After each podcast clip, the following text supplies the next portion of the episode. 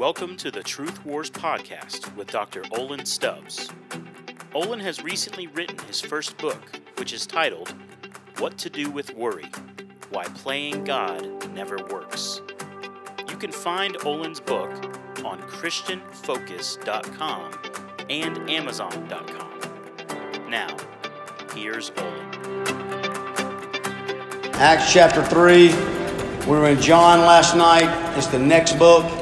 And uh, while you're getting your Bibles out, turning there, hopefully you got something to write with, write on. I want to ask you a question to think about tonight as we get started. I want you to think about just kind of all the needs, all the hardship, the suffering in the world, in one sense. I want you to think about that. But also want you to think about this. You know, you're college students, and so a lot of times people ask you, what are you studying? What do you want to do after you graduate?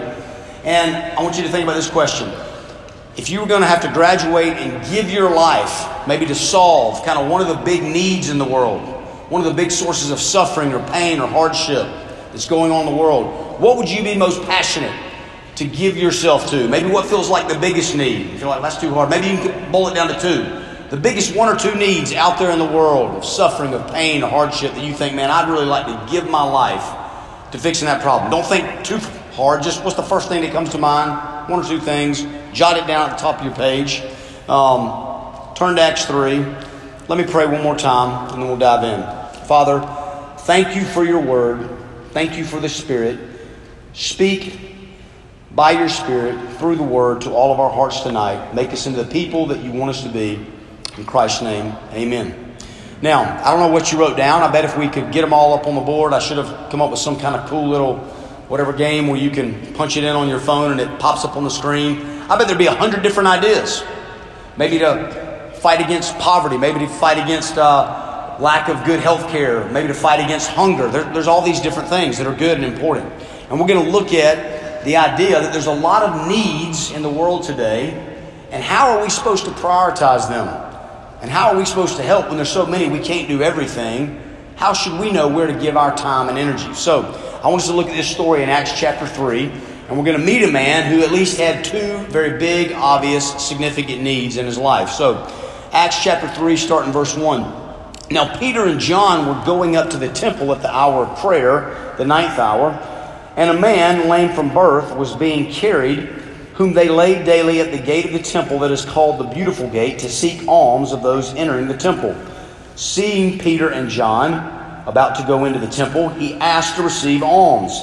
And Peter directed his gaze at him, as did John, and said, Look at us. And he fixed his attention on them, expecting to receive something from them. But Peter said, I have no gold, uh, excuse me, I have no silver and gold, but what I do have, I give to you. Now let's just stop right there. Let's talk about the story for just a second. Here's the story. Two of Jesus's most famous disciples, Peter and John, they were actually in the story that we looked at last night. This is years later. Jesus has been crucified, dead, buried, risen, and ascended all the way to heaven. So he's sitting on a throne in heaven now. And the disciples, in a sense, are running the New Testament church. And they're out there preaching, talking to people about Christ. And one day they're going to church to pray. And there's a guy that's been lame since birth. So basically, it was like uh, the muscles in his ankles and legs and maybe feet were just dead. They didn't work since he was a baby. He couldn't walk. So therefore, you can't walk in that ancient culture. You can't really get a job. So he didn't really have much money. So he's broke. And he's, he's a beggar. And he's lame. And he's got two glaring needs. May have had other needs, but there were two pretty big, obvious needs. And Peter and John come upon him, and he says, Hey, I'd like some money from you guys. They, they would kind of lay him outside church. Maybe think people are going to be nicer when they're going to church, they'll give you some money. And Peter says, I don't have any money. But what I do have, I'll give you. Now, I want you to just pause. A lot of things that we can notice here. The first thing is, I love it that there's this needy guy. Peter and John see him, and they don't just blow past him. The guy asks him for something, and they stop and they focus in. And let's just all think about it in our hearts. When we see people that are needy, maybe they're physically needy, maybe they're financially needy, maybe they're needy in different ways, how do we tend to respond? And I'm not saying that you have to stop and give money to every homeless person that you ever meet. In fact, I don't think that's wise. But I'm talking about in general when you come across all different kinds of needs in life. And it, this may just be like a social need, right? Like the left out nerd that doesn't have any friends in the class and he's always sitting by himself. When you come across people that have glaring needs, how do you tend to respond? Do you slow down and pay attention or do you just try to blow past them? Peter and John, they slow down, they pay attention, but then they say, you know what? We can't help you with the financial needs you're asking about, but we can help you in another way that you're not even asking about. So, another thing we can learn there. A lot of times we think if I really want to make a difference in the world, I got to be rich, powerful, famous. Not necessarily. Peter and John were broke, and they're about to make a radical difference in this guy's life. Okay? So, next thing I want to ask you, just think about. If you had two needs, and you had the exact two needs this guy had, you didn't have any money, you're broke and also, your legs didn't work. You're lame since birth. And you could only get one fixed. But you could choose which one would you want to get fixed. Okay? Think about that with me for a second. And let, let me say one other thing. Because a lot of times there, there are some types of people, and I'm tempted to be this kind of person sometimes. I fight against it. That when we see somebody in life that's really needy and they're broken and they're messed up, we always jump to the conclusion, sometimes too quickly, it must be their fault. They must have done something stupid. They must have done something sinful that made them in such a needy position. You understand what I'm saying? And listen, the reason that we jump to that conclusion a lot of times is because a lot of the times that's true. You make a lot of sinful, stupid decisions that'll put you in bad places in life. But sometimes you have a guy like this. This is not his fault. He was born this way. Nothing he did wrong. He was just born this way. And we need to be more compassionate, and John and Paul are. So he had two needs, but now I want us to think about what's the real greater need. So let's pick up right where we left off in the middle of verse 6. I'll just read the whole verse again. Verse 6. But Peter said, I have no silver and gold, but what I do have, I give to you in the name of Jesus Christ of Nazareth. Rise up and walk. And he took him by the right hand and raised him up, and immediately his feet and ankles were made strong. And leaping up, he stood and began to walk and enter the temple with them, walking and leaping and praising God. And all the people saw him walking and praising God and recognized him as the one who sat at the beautiful gate of the temple asking for alms. And they were amazed with wonder and amazement at what had happened to him. While he clung to Peter and John, all the people ran together to them in the portico called Solomon's, and they're astounded.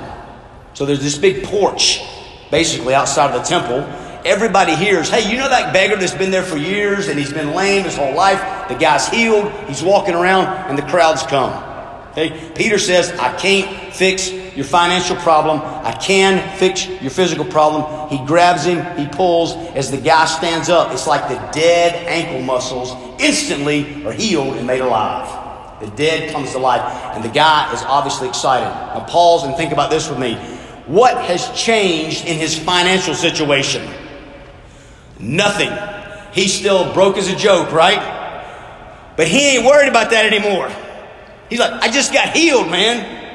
And the joy is overflowing because he's so excited. I had two needs, but my greater need got fixed. Now, that doesn't mean he still won't have to think about the smaller need later, but right now he's just fired up. My bigger need got fixed. And I want you to think about this, guys when he saw Peter and John coming to church that day to pray, he didn't say, Any chance you guys could heal me? And you know why? He had given up on being healed. He just thought this is the way it is. That need is too big, it's too great, too huge, too impossible. It can never be fixed. I better just settle to be a lame beggar. Maybe I can just get a couple of coins so I can get a little bit of food and I'll do it again tomorrow. And guys, that's a picture of us sometimes. We may have big, gaping needs in our life that just seem too overwhelming, and we've given up thinking, God could fix this need. God has enough power, if He so chooses, He could change the worst need in your life. And sometimes we just settle for little things. And another application is sometimes if we think, I don't have a lot of needs in my life, and I would like to be a person that contributes to society and tries to go out and help the world, we play small too we play safe too. We feel too overwhelmed by the bigger needs, and sometimes we just want to focus on the tiny needs because, well, at least I can make a difference in some tiny way, but I feel too overwhelmed to make a real change in the biggest deal. Now, guys, some needs in life are more important than other needs in life. Do, do you see that? It's just obvious. Put yourself in the beggar's shoes, and if the question was put to you, I can give you a little bit of money and fix your financial problem, or I can heal you and you'll be able to walk for the rest of your life. You don't have to like go home and pray about that decision, right? It's obvious. I'll take the healing. I'll figure out the money later. In fact, the healing will probably enable me to get a job and be able to fix the money problem on my own. Make sense? So, there's bigger needs, there's smaller needs. Prioritize the greater needs when you can do what you can, and sometimes you won't be able to fix the best needs. Okay? Again, I just, I just want to hammer this home. It's important, and you'll see why in a minute. But let's just imagine you went to the doctor. You had to have a physical or something. You hadn't been to the doctor in a while, and the doctor says, Well, I got some bad news and some worse news. You're like, oh, I thought it was supposed to be bad news and good news. Like, nope, I got bad news and worse news. You're like, what's the bad news? They're like, you got a mild case of the flu. You're like, oh, that's not that bad. What's the worst news? You got stage four cancer. And the doctor said, and I'm in a real hurry. I can only really focus on one problem. Again, you don't have to pray about this decision, right? It's like, how about you handle a stage four cancer, doc? I can swing by the pharmacy and pick up some Tylenol or something, and I'll handle the flu on my own. You handle the bigger need. When you're in a position and you could help a smaller need or a bigger need, always try to help the bigger need first. I'm not saying you don't care about the little need. I'm not saying you don't give time and energy to it. But prioritize the bigger need when you can make a difference there. Now, third point the greatest need. The greatest need. Pick up verse 12 where we left off. And when Peter saw it, he sees all these people gathering, he addressed the people Men of Israel, why do you wonder at this? Or why do you stare at us as though by our own power or piety we have made him walk? the God of Abraham, the God of Isaac, the God of Jacob, the God of our fathers, glorified his servant Jesus, whom you delivered over and denied in the presence of Pilate. That was the Roman uh, government official who had Jesus crucified when he decided to release him. But you denied the holy and righteous one and asked for a murderer to be granted to you. You may not know this story, but Pilate really didn't want to kill Jesus. And so Pilate said, Hey, Jewish people, I'm going to let one of the criminals go. Jesus, who I don't really think is a criminal, or this guy who was a real murderer, robber, thief, insurrectionist. And the crowd said, We'd rather have the real bad guy because we hate Jesus, have him crucified. That's what Peter's talking about. He's reminding this Jewish crowd of their sin, what they did to Jesus. Verse 13, and you killed the author of life, whom God raised from the dead. To this we are witnesses, and by his name, by faith in his name, has made this man strong, whom you see and know, and the faith that is through Jesus has given the man this perfect health in the presence of you all. And now, brothers, I know that you acted in ignorance, as did also your rulers. But what God foretold by the mouth of all the prophets that his Christ would suffer, he thus fulfilled. And then skip down to verse 22. Moses said, the Lord God will raise up for you a prophet like me from your brothers. That was a prophecy about Jesus. You shall listen to him and whatever he tells you. And it shall be that every soul who does not listen to that prophet shall be destroyed from the people. You might want to underline that last phrase in verse 23. Okay. Here's what's going on Peter meets a beggar that had two really big, glaring needs physical health and financial health. Peter says, I can't fix your financial problem. I can fix your bigger problem, the physical problem, and he heals him. And then a huge crowd draws near, and Peter realizes this crowd has an even bigger need than the lame guy had. Doesn't seem like they were broke, seems like they were perfectly healthy, but he realizes they have a spiritual need. This is the same crowd that crucified Jesus Christ. And so Peter says, I have an opportunity right now to minister to this group of people their greatest need the gospel. Talk to them about Christ.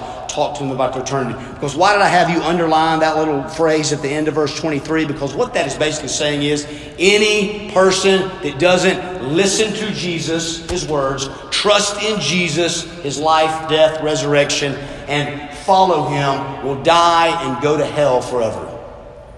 That, that is the clear message of the Bible. You may say, I don't like that. That doesn't feel nice or politically correct. You can feel that way if you want to. But the truth of what the Bible says is any person that doesn't put their faith in the Lord Jesus Christ, they may have a nice 80 years on planet Earth, but they will suffer eternally in hell.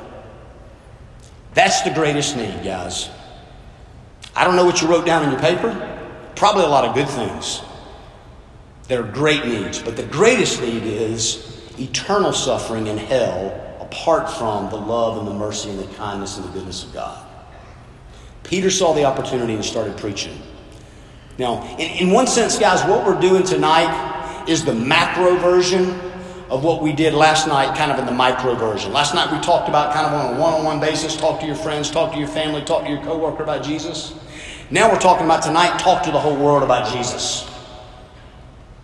And that doesn't necessarily mean you have to be a missionary, although some of you tonight, God might be calling and stirring in your heart to give your life to world missions. But mainly, what I want you to see is one of the things that's great about this generation, that I love about this generation, is there's a lot of students that I've met. It's like, man, I want to do something with my life. I want to be purposeful. I want to make a difference. I want to solve world hunger. I want to solve world poverty. And listen, praise the Lord. If He's put that burden in your heart and you think you can do something to make a difference, go for it.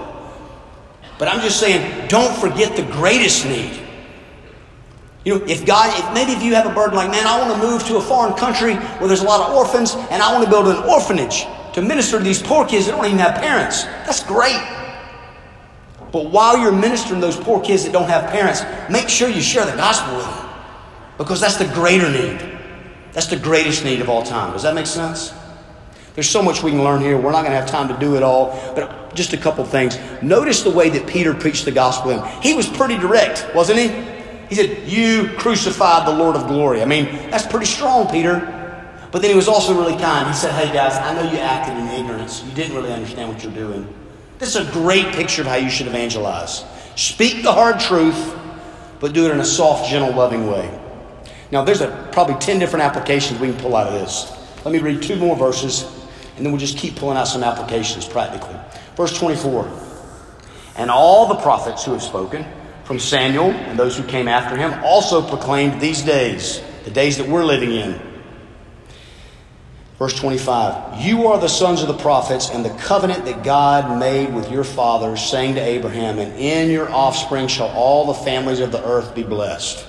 What's the point of that? Listen, Christianity started as the fulfillment of the Jewish religion, it started with Jewish people.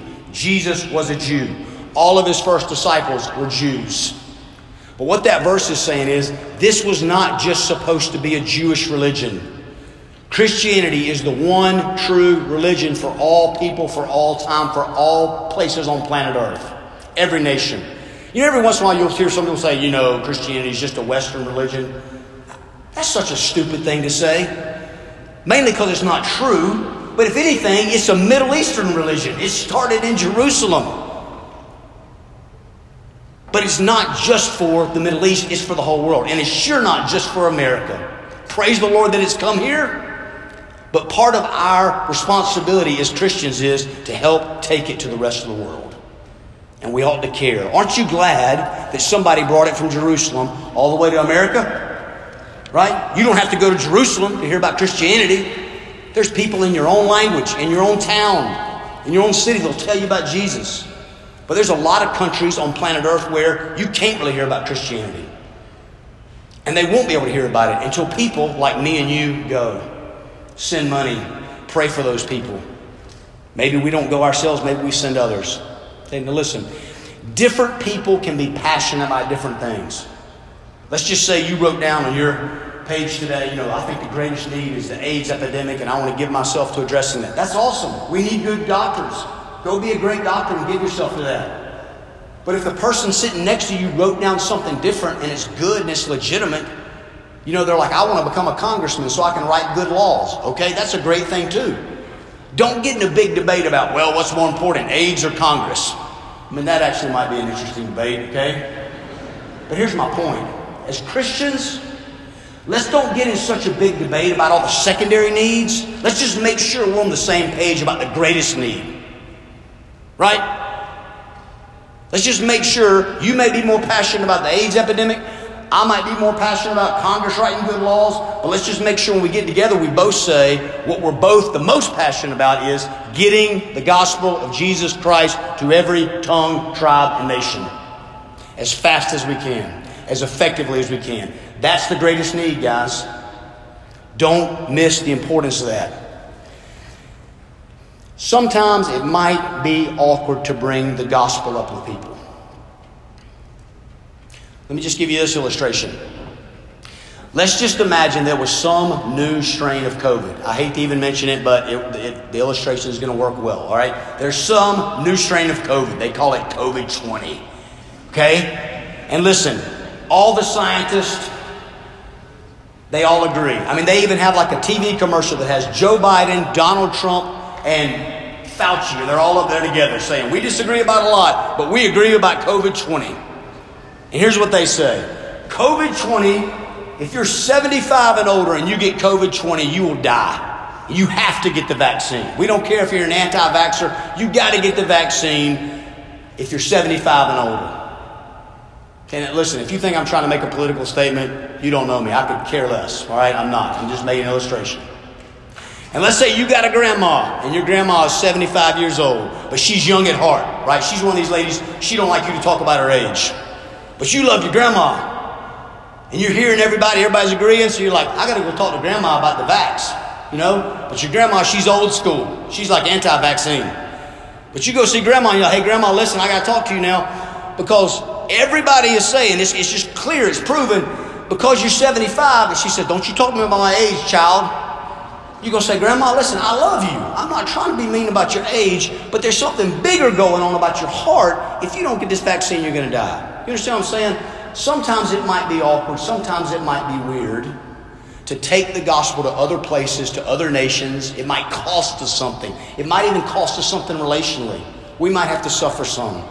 But guys, the need is so important. We should be ready and willing to pay the cost, to press through the awkwardness of relationships, to speak up, even if it comes across a little offensive to some people.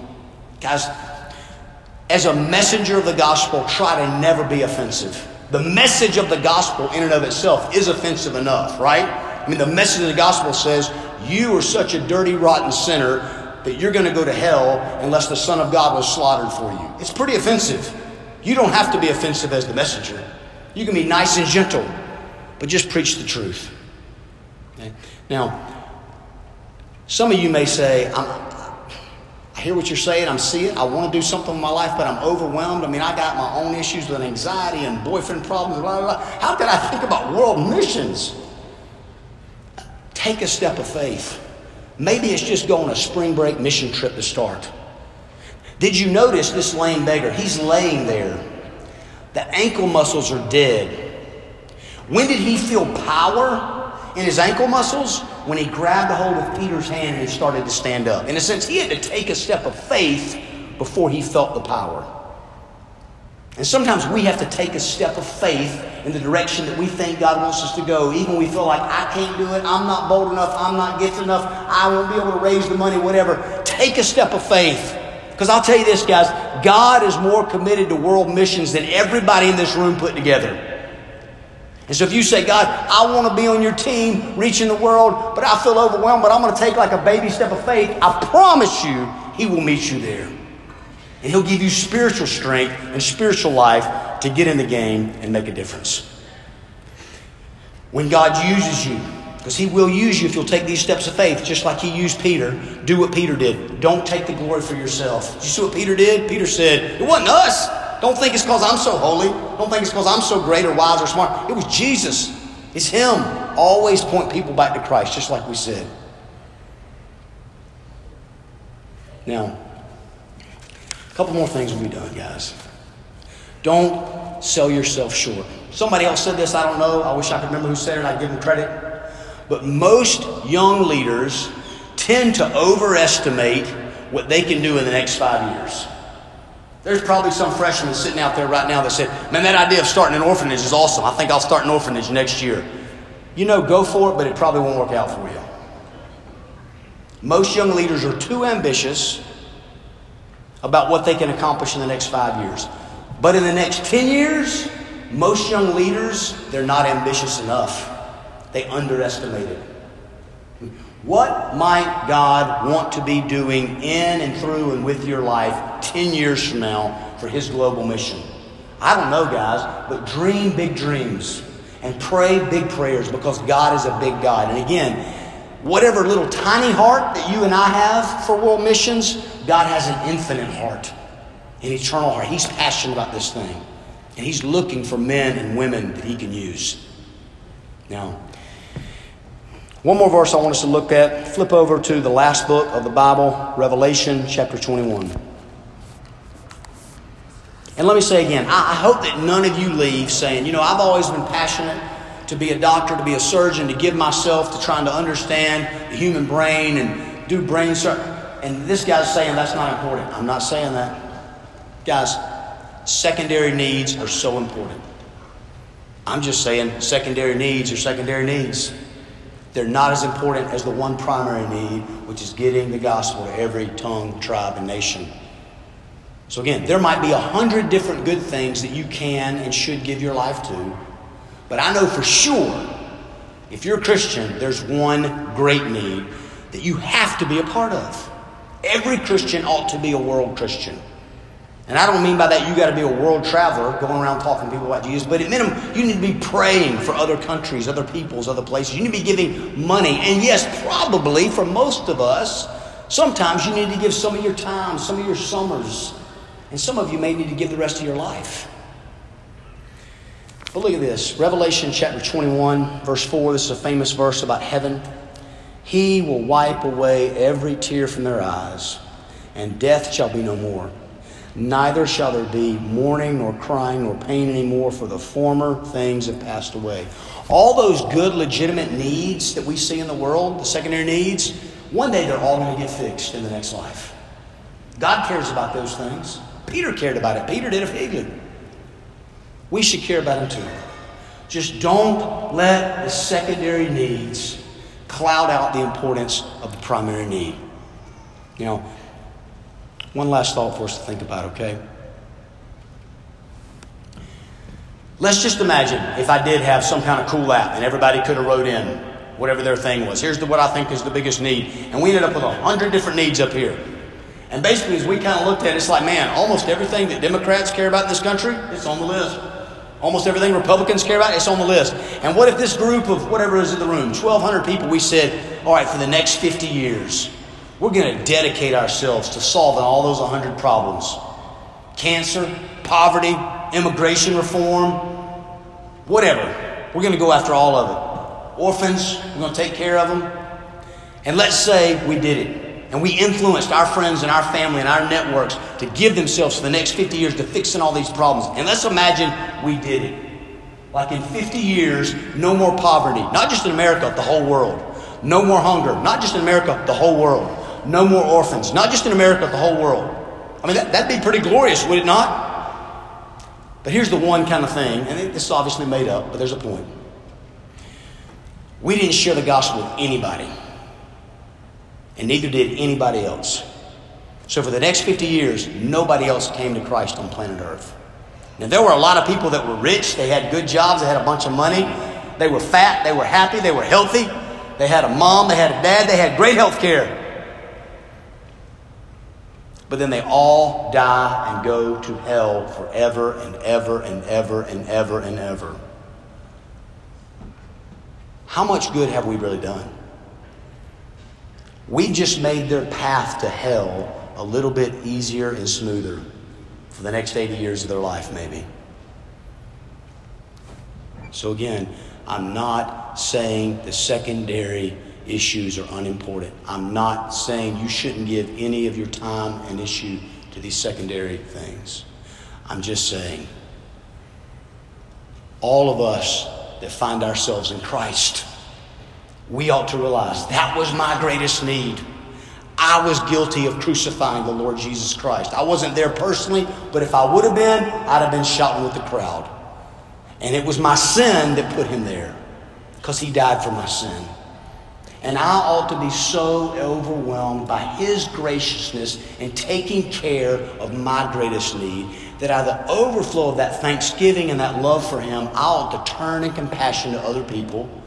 My next door neighbor, my friend, my coworker, my family member, my classmate, and also people that live in other countries and tribes that I've never heard of and say, Lord, how can I leverage my life to address other people's greatest need just like you so lovingly addressed my greatest need? Let's pray. Lord Jesus, please make us into a people passionate to spread your good news and effective at doing it for your glory and for the good of the nations. We pray all this in Christ's name. Thanks for listening to this episode of Truth Wars with Dr. Olan Stubbs. We want to remind you to please leave a review for this podcast wherever you listen and to share this podcast with any friends or family that you think may be blessed by Olan's teaching.